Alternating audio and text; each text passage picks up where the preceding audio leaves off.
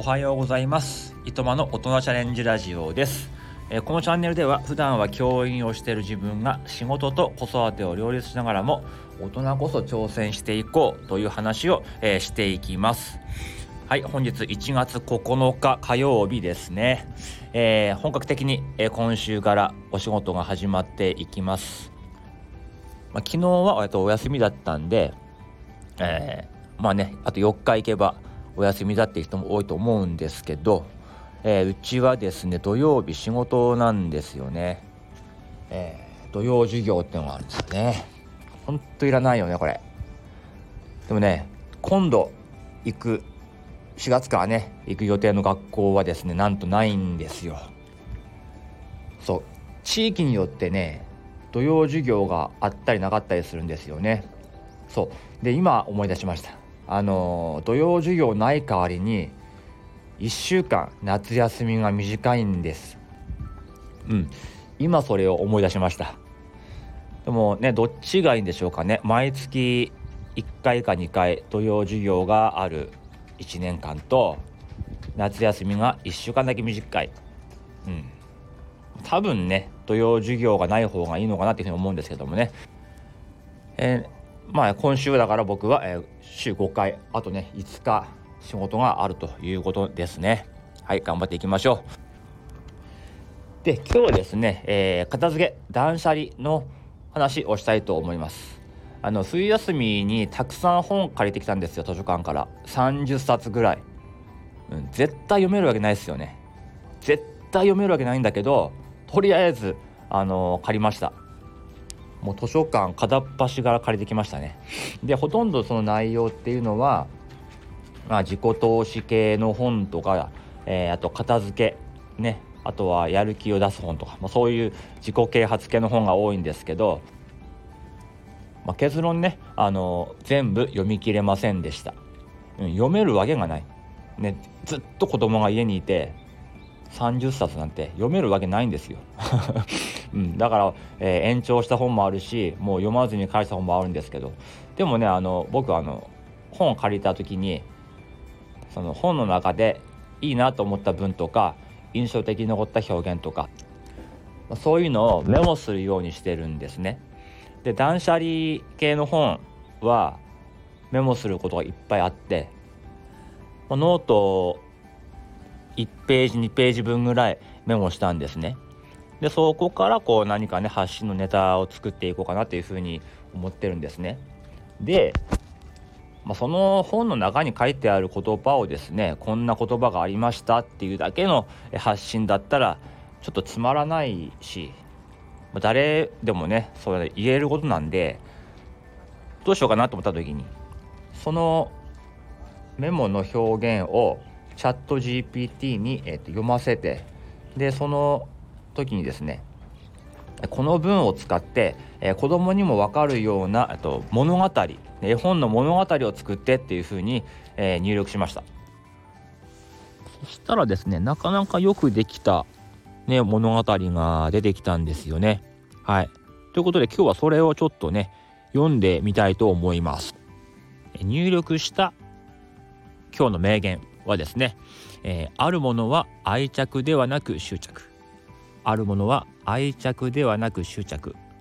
これをテーマにしたお話です、えータイトル「君の大切なものって何?」ある日ひーくんという元気な少年がいました。彼は家にたくさんのおもちゃや物がありましたがその中で特に一つだけ彼の心を引きつけて離さないものがありました。それは古びたクマのぬいぐるみです。荷物になることを分かっていながらもいつも持ち歩いていました。そして汚れたり破れたりするたびにお母さんに直してもらっていました。ある日お母さんはひーくんに言いました物に愛着を持つことも大事だけれど時には手放すことも大事なんだよと。そしてその夜ひーくんは夢を見ました。大事な熊の人形と夢の中で不思議な冒険に出る夢です。そこには持ち物が少ないほど幸せになれると教えてくれる賢いおばあさんがいました。おばあさんはひーくんに言いました。大切なのは物ではなく心の中にある思い出と愛。そうするとぬいぐるみのくまさんは君との冒険は素敵だったけどもっと広い冒険があるんだ。僕がいなくても心の中に君と僕の思い出はずっと残るからと言いました。ひーくんはくまさんをその村に残して帰ることを決めました。くまさんはその村で新しい友達と楽しい日々を過ごし目が覚めるとそこにくまさんはもういませんでした。しかし不思議と寂しさはなくひーくんの心にも余裕ができました。物に執着せず心に広がる大切な冒険。それがひーくんの心を軽やかにしてミニマリストな暮らしをするための第一歩となったのでした、えー、最後にいきなりミニマリストなんていうね、えー、子供の絵本にはあんまり出てこないような単語が出てきてしまいましたが、まあ、なかなかよくできたお話だと思いませんかこれ。うんまあ、自分たちの生活にも当てはまるかなっていうふうに思います。例えば子供が作ってきた工作とか描いた絵とか100点満点のテストとかねどんどん溜まってってしまってるんだけどなかなかこう捨てられない。思い出深くて捨てられない。でもよく考えてみると、えー、そのね作品とかテストについて親に褒められた子供はとても嬉しかっただろうしうん、それでもう十分なのかなって。